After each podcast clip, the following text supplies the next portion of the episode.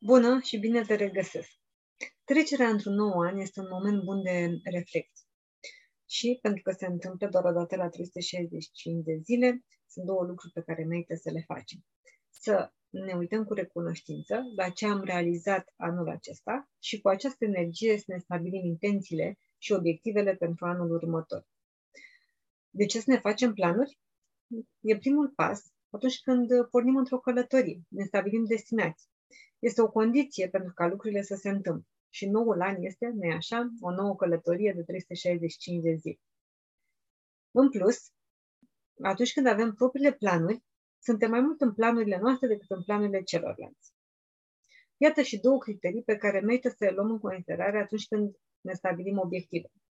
Primul este să fie ceva din, ce vine din interiorul nostru, atunci când ne gândim la uh, un obiectiv, ne gândim pentru că trebuie, pentru că ne-a spus cineva, pentru că am văzut la ceilalți sau pentru că este ceva ce ni se potrivește, ne dă bucurie și energie.